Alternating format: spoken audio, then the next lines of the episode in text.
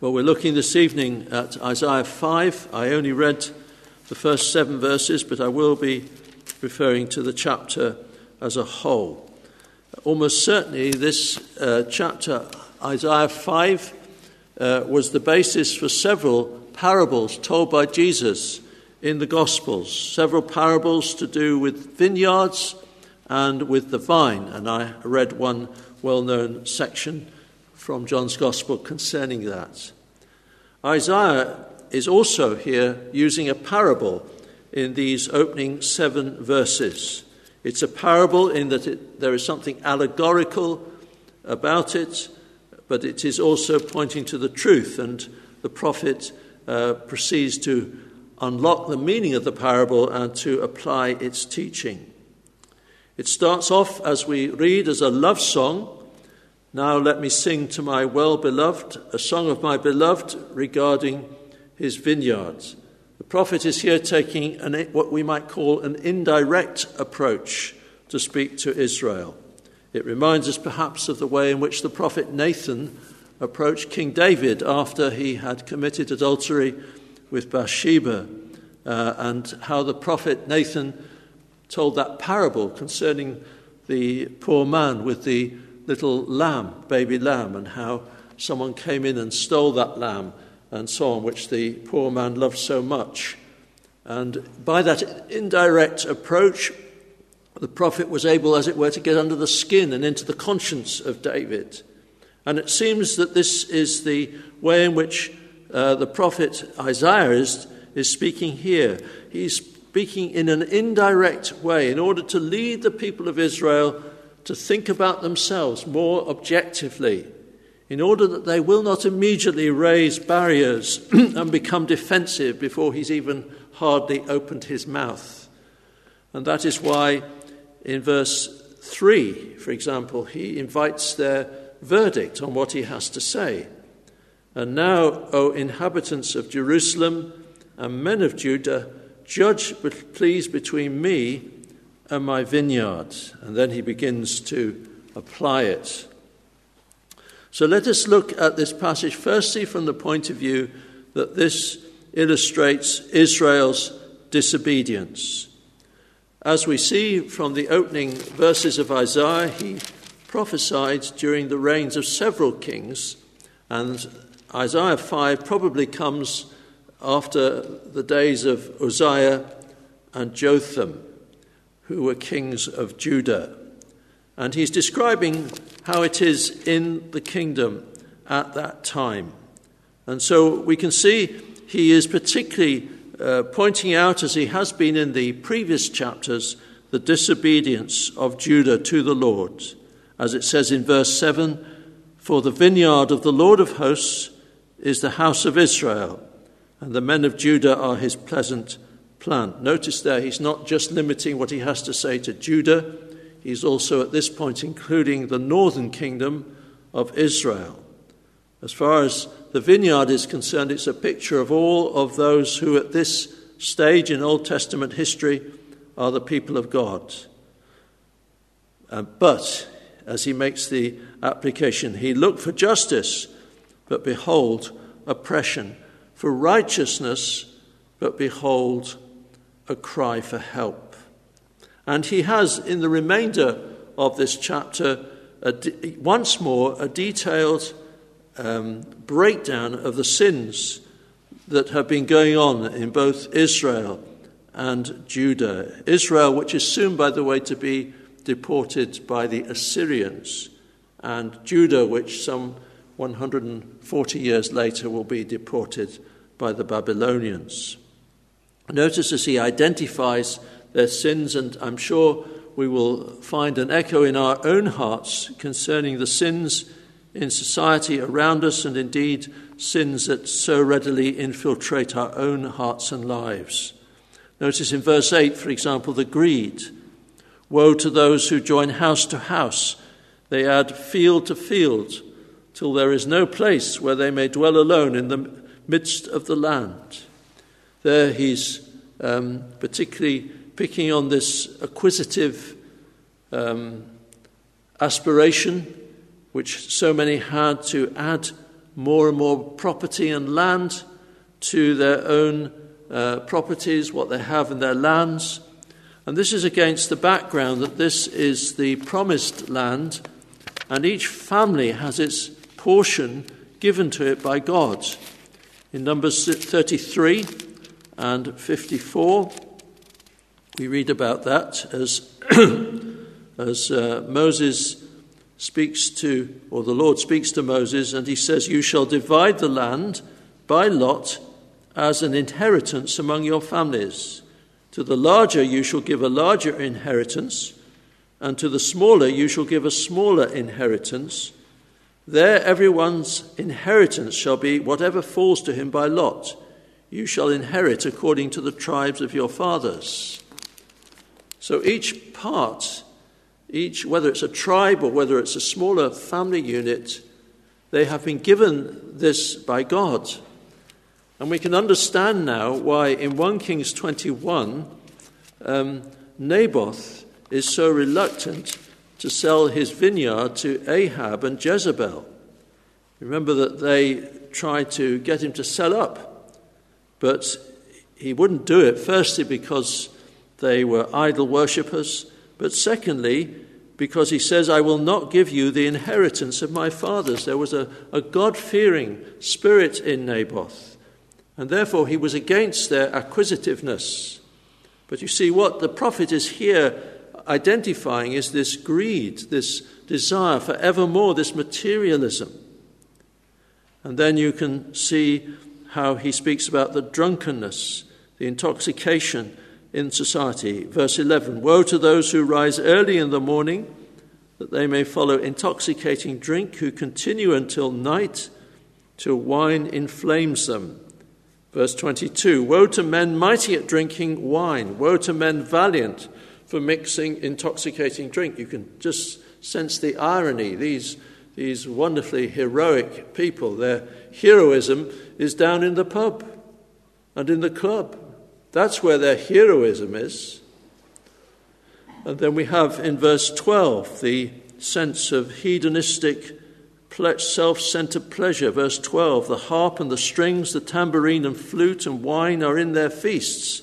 Nothing wrong with music, but they do not regard the work of the Lord, nor consider the operation of his hands. There's a forgetfulness of God. They're using culture to forget God, even as in these days people will use the very creation, the very uh, wonderful estates and gardens in order to get God out of their minds. And they do it on a Sunday, don't they? At least they did before the pandemic came along. And then, verse 19, we see the mockery of God. Woe to those who draw iniquity with cords of vanity and sin as if with a cart rope, that say, Let him make speed and hasten his work that we may see it and let the counsel of the Holy One of Israel draw near and come that we may know it. This is not a genuine prayer, this is irony, this is mockery, probably mockery of the language of the prophets who has said that God will hasten his work, God will do his work. We know in our day, as Peter says in his second letter, there are those scoffers who will come in the last days, walking according to their own lusts and saying, Where is the promise of his coming?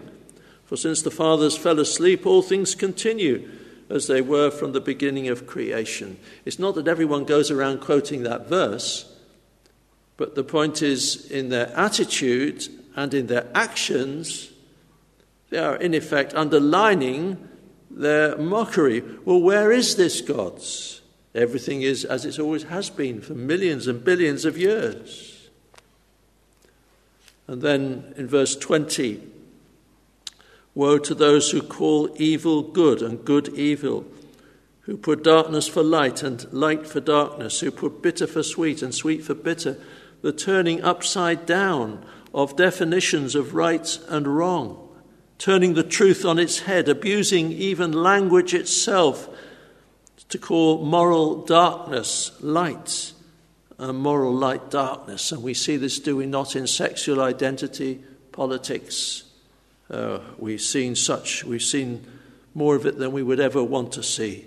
and yet we probably have to continue seeing it and hearing of it for a long time to come. Uh, and God says, Woe to those who think like that and speak like that. Woe to them. And verse 21 Woe to those who are wise in their own eyes and prudent in their own sight. This is a very frequent refrain in the scripture.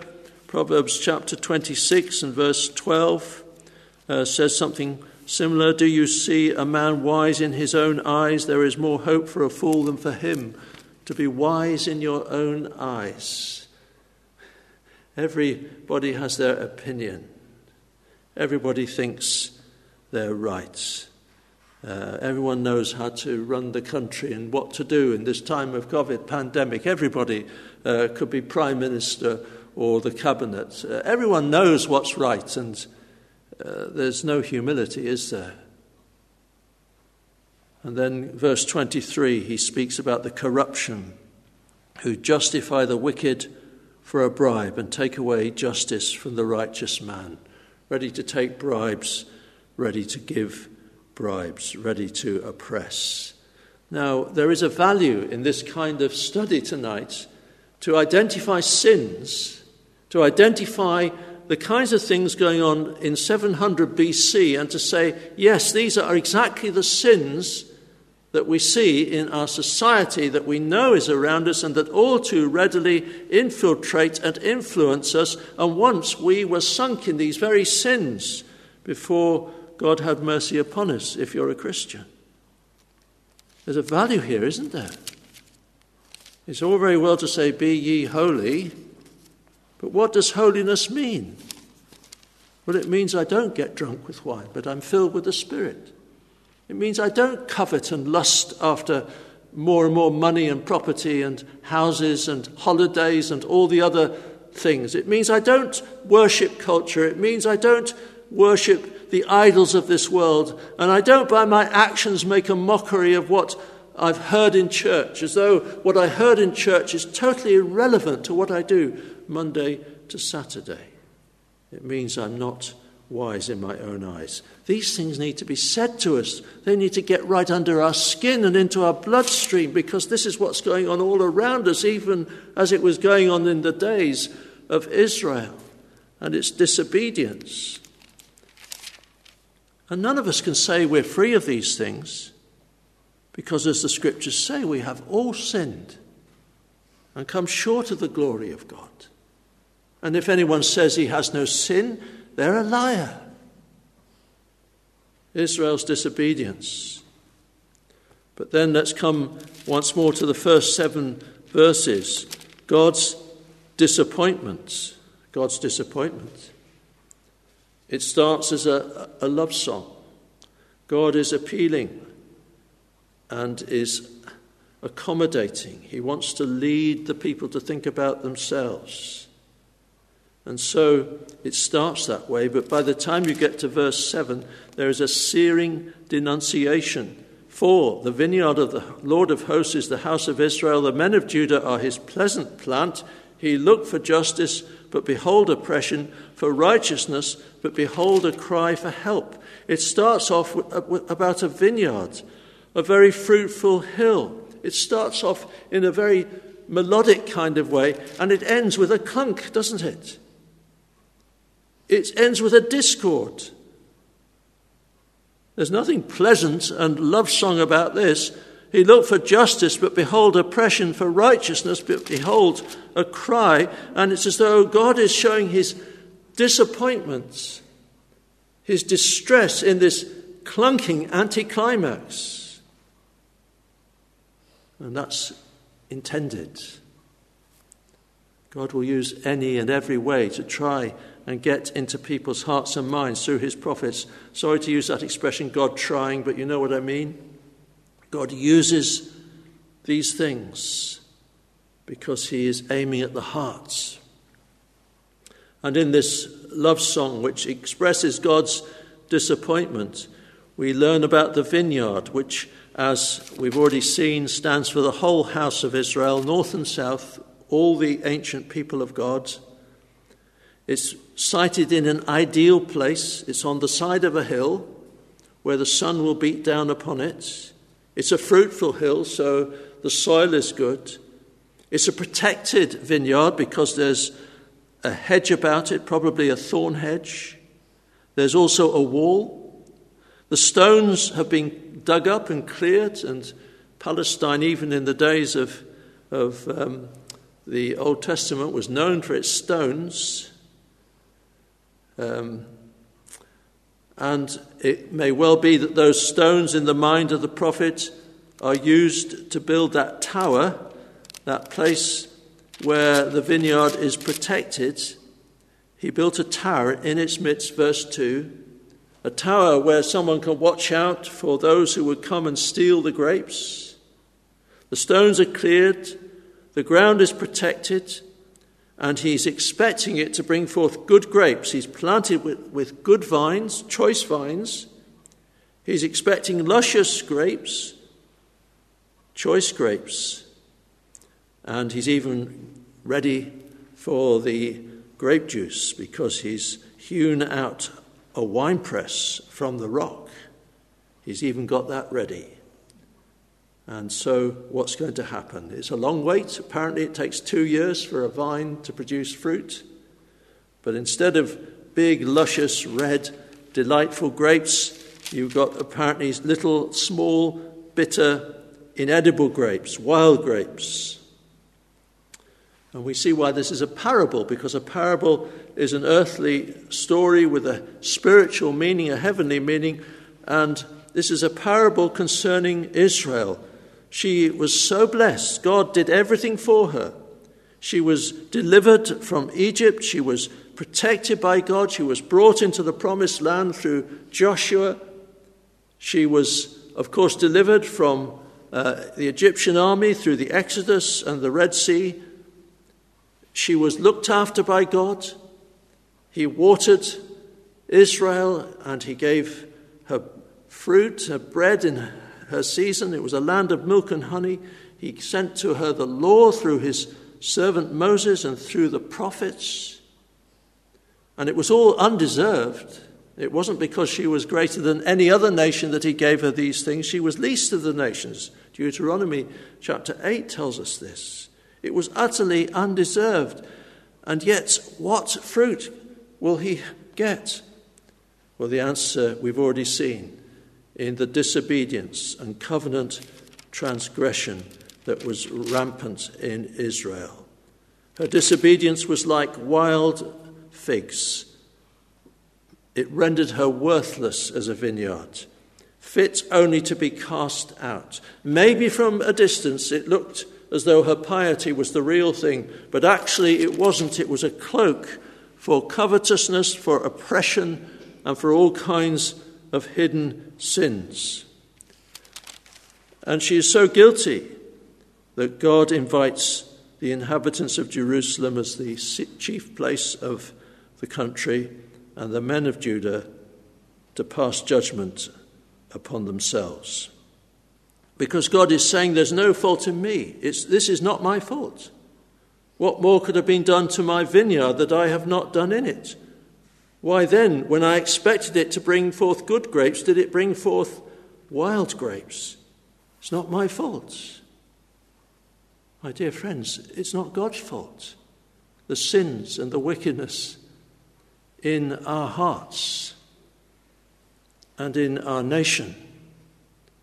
We cannot blame God for the kinds of sins that have already been identified and all the other sins.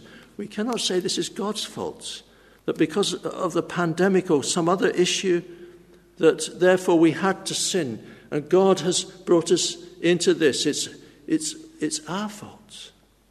And we are always in God's debt. What more could He ever do for us than give us life and breath, than give us food and clothing, then give us His fresh air to breathe and His ground to walk upon? What more do we deserve? We don't even deserve that as creatures and as sinners. There is something utterly unreasonable and indefensible that any one of us should commit even just one little sin.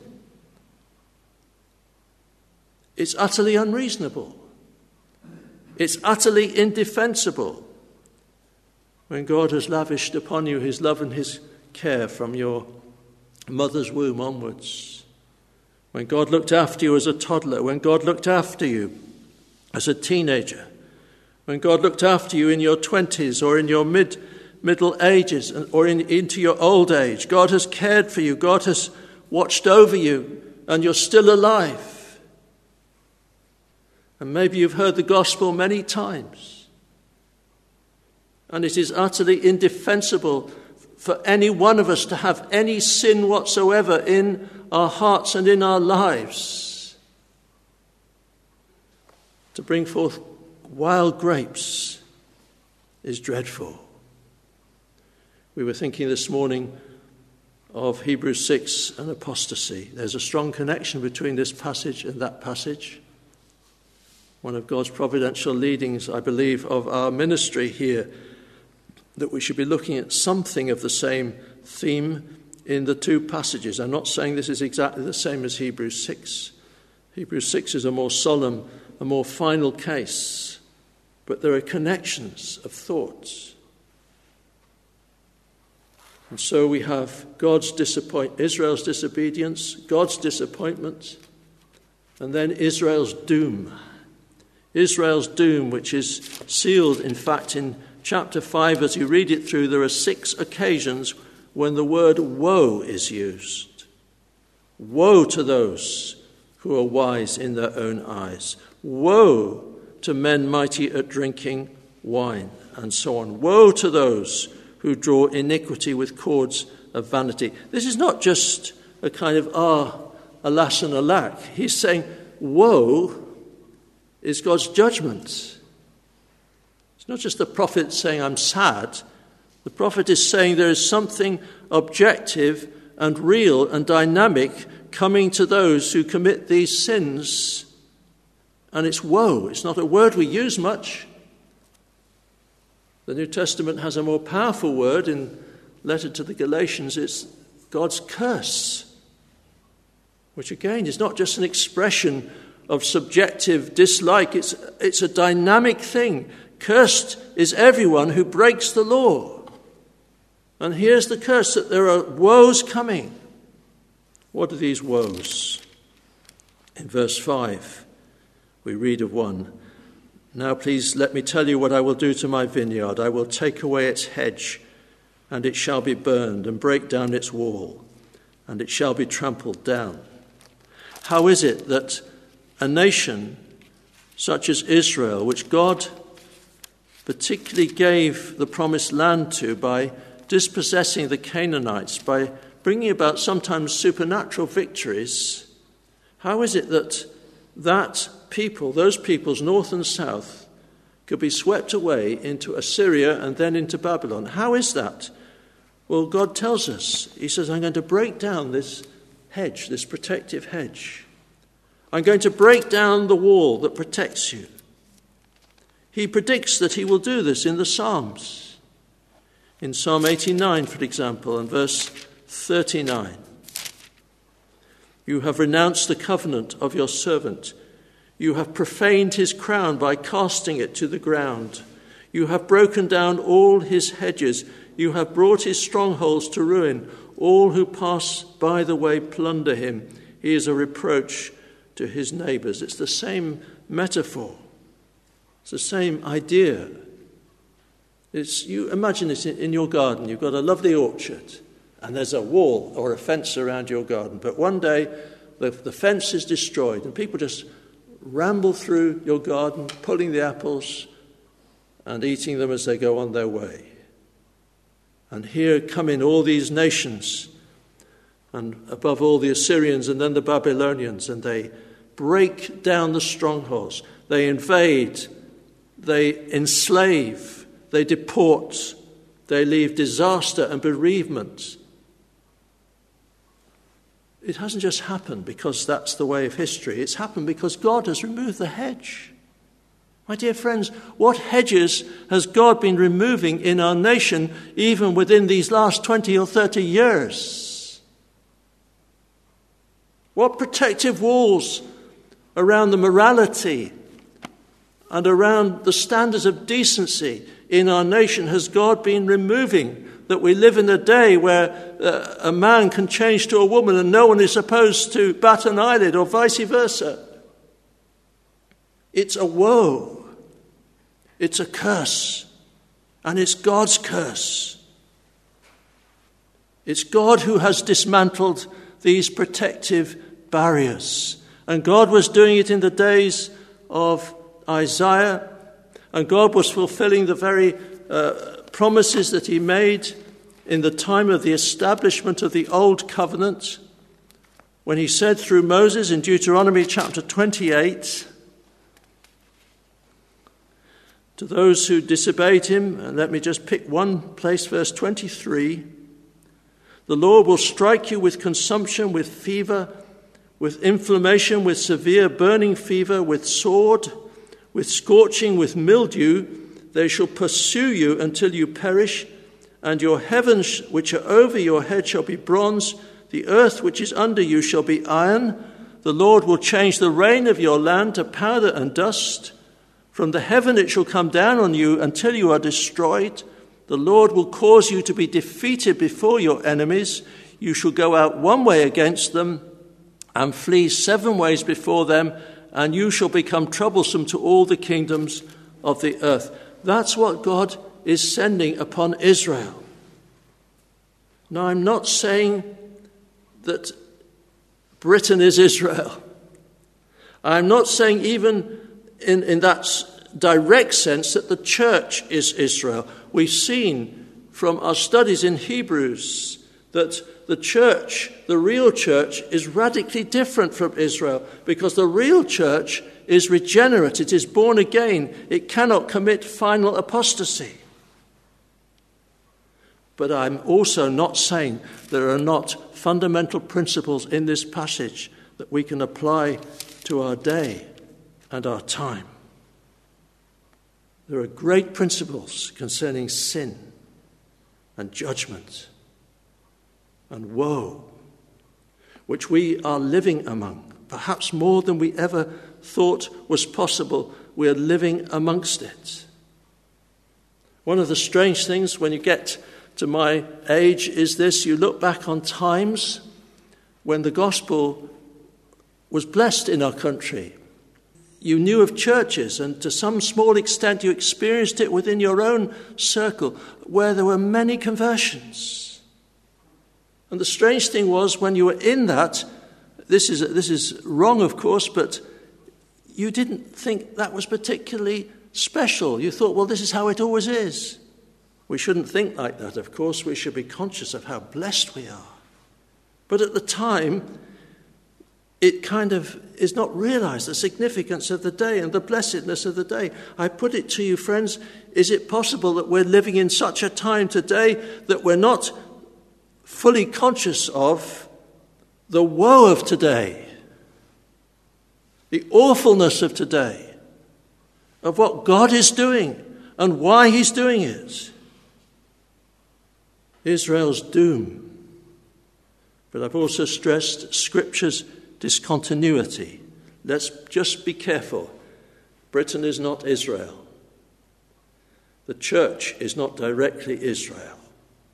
The church, the olive tree of the church, is a different, more blessed community even than Israel. We haven't time to really explore that one, but let me finish with Christ's declaration Christ's declaration concerning his true church in John chapter 15. Here's a vineyard which does bring forth fruit. I am the true vine, and my Father is the vine dresser. Every branch in me that does not bear fruit, he takes away. And every branch that bears fruit, he prunes that it may bear more fruit. You are already clean because of the word which I have spoken to you. Abide in me, and I in you. As the branch cannot bear fruit of itself unless it abides in the vine, neither can you unless you abide in me. I am the vine, you are the branches. He who abides in me and I in him bears much fruit, for without me you can do nothing. What is this fruit? Well, there has been a tendency, particularly under some fundamentalist Arminian teaching to say that the fruit are those who profess faith. I do not believe that's New Testament teaching. The fruit is identified by the fact that Jesus says, Every branch in me that does not bear fruit, he takes away. In other words, he burns it. Verse 6 He gathers and throws them into the fire, and they are burned. That's Judas Iscariot. Ripped out of the vine because he was never actually in the vine and thrown into the fire, a son of perdition. What was the fruit that was lacking in his life? It wasn't converts because he was going out with the other disciples the 70 and so on, and experienced spiritual gifts, experienced miracles, saw much interest in the teaching. He had that kind of fruit, but the fruit he didn't have was the love of God in his heart.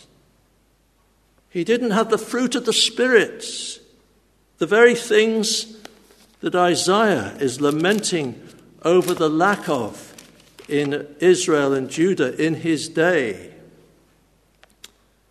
The very things that he would long for. Self control instead of intoxication, honesty and purity instead of corruption, decency and integrity instead of the rottenness that was there in society. This is the fruit of the Spirit. Galatians chapter 5. Galatians 5. The fruit of the Spirit is love, joy, peace, long suffering, kindness, goodness, faithfulness, gentleness, self control. Against such there is no law.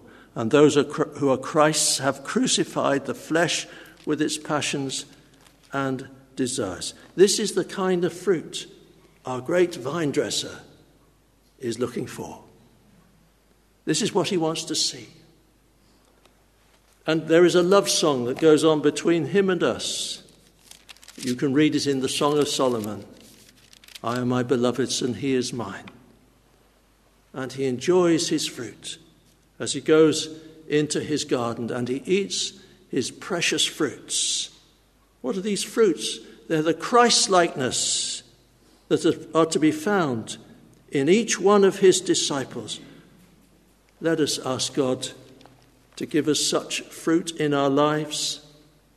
Let us repent of the wickedness and disobedience and sin which so easily besets us.